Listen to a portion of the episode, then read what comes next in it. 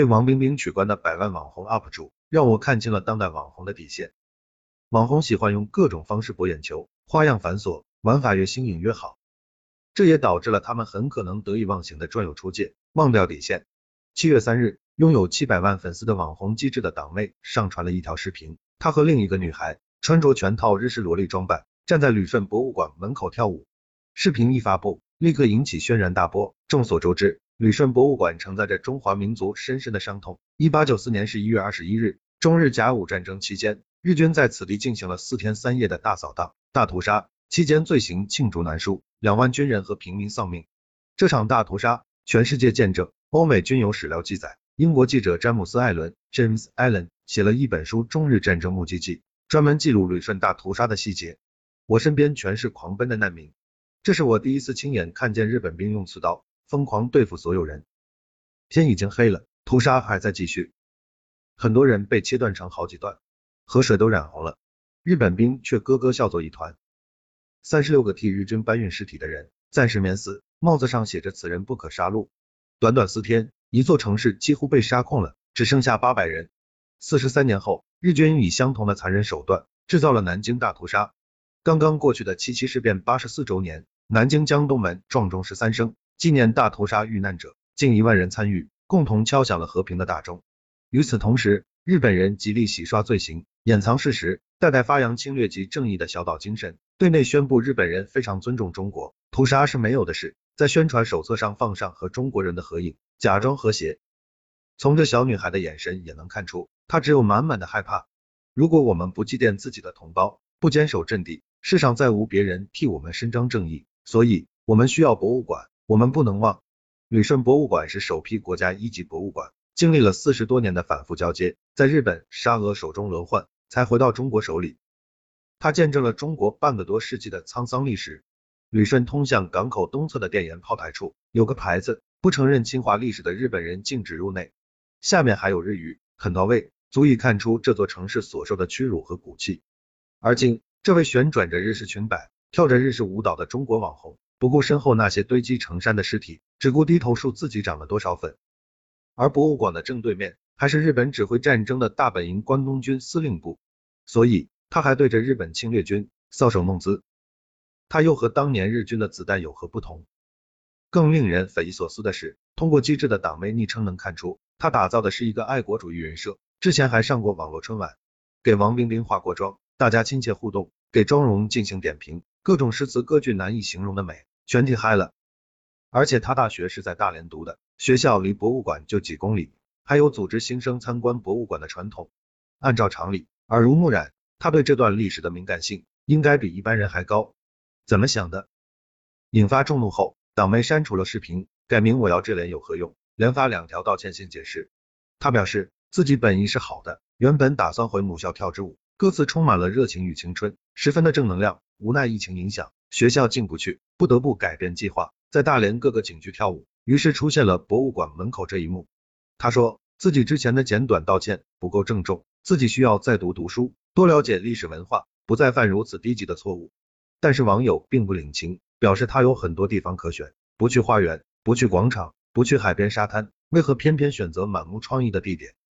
也有人觉得道歉声明很别扭，他一直在说伤害到很多人感情。给大家带来不适，我很着急，就像小偷在偷东西被抓住了，却没提到自己的感受，明显在敷衍大众。还有人扒出党媒经常挑战底线，是个惯犯了。各种声音不绝于耳，有人持有阴谋论，零两秒觉得这个百万 UP 主背后的团队买热搜洗白肯定有问题。网上的批评声被屏蔽，全是夸他化妆好的，还有让大家得饶人处且饶人的。但是不管采取了什么危机公关，他的信誉无法拯救。他的粉丝数量在减少，王冰冰直接取关并删除了两人的视频，一刀两断。新闻节目对他严厉抨击。官媒新华网也发声，博物馆承载着民族伤痛，绝不是网红用来博眼球的工具，不能拿来开玩笑。就像官媒所说，这是已经不是第一次发生了。这些网红是不是真的无知？海亮说着，Lex Burner 相信经常关注 B 站的小伙伴们对这位 UP 主并不陌生。Bilibili 二零二零百大 UP 主，Bilibili 二零二零年度杰出主播，这位备受瞩目的 B 站百万粉丝 UP 主坐拥着这些光鲜亮丽的头衔，以幽默自由的风格收获一大批死忠粉。图源：B 站。但大家发现他却经常阴阳怪气，挑战底线。在一场关于某漫画的直播中，他满嘴跑火车，对该漫画的漫评作者们直播进行辱骂攻击，言论恶毒，令人震惊。不乏诅咒这些漫评作者们被卡车撞死等。令人寒心的是，Lex Berman 的粉丝却齐刷刷的刷着哈哈哈，你好帅，几乎没有一个人站出来指责他。当一个人的恶毒诅咒成为了其粉丝群体的共识，一场群嗨不可避免的走向了集体霸凌。而如此雷人的言论并未结束，反倒是一波接着一波。像你们这样的人，只能在下水道里度过一个相对比较失败的人生。我对一个废物的心理成长是完全没有兴趣的。你要是成功人士看这种动画的心情，就是体恤底层人士的那种感觉。如果你是人生赢家，你根本没必要去体会一个比你阶级低。比你品行意志力都差的这么一个人的感受，满屏的自诩甚高的精英主义，将自己做了切割，张嘴闭嘴普通人、底层人民，着实有些刺耳。不仅如此，他还侮辱先烈。在某游戏中，有一个角色名称为乐福兰，Lex Burner 就公开以某位革命烈士先烈的名字刘胡兰称呼该角色。图源网络，在整个直播过程中，他不单单轻佻的使用烈士名字。还不断以侮辱性词汇流畅的谩骂游戏中的对手。革命先烈刘胡兰，十四岁壮烈牺牲。当时所处抗日战争时期，日本侵略者给中国带来了无尽的战乱和悲痛。刘胡兰雕塑。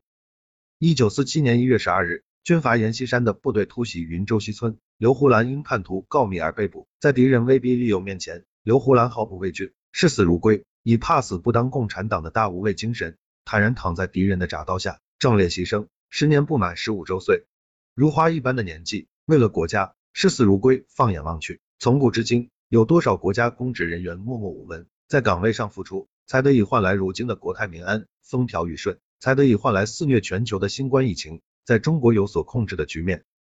然而，为什么一个口岸最丑、以骂人、侮辱性言论的视频创作者能够收获千万粉丝，甚至把自己放在人上人的位置上，低头俯视人们？但是。他似乎并未深刻认识到自己的错误，反倒是在第一时间选择删除相关视频，企图通过掩盖、转移视线等操作来淡化自己的不当行为。然而，互联网并非没有记忆。截至二月二日的直播事件发生后，Lex Burner 在 B 站的账号掉粉严重，短短几天，从九百多万的粉丝掉到了八百多万，掉粉百万。图源网络掉了那么多粉，眼看今年能够在 B 站突破千万粉丝的 Lex Burner 直接破防，粉丝脱粉。眼看着饭碗就要没了的 Lex Burner，迄今为止公开道歉数次，却鲜少有粉丝买账。图源网络。作为 Lex Burner 最主要活动平台的 B 站，在事件发酵后也做出了回应，称该平台签约主播 Lex Burner 在直播中多次发表不当言论，涉及引战、攻击他人，对用户和其他 UP 主不尊重，引发了巨大争议。刹那间的地动山摇，也许并不能摧毁一切，夜以继日的文化侵蚀才会最终腐蚀人的思想。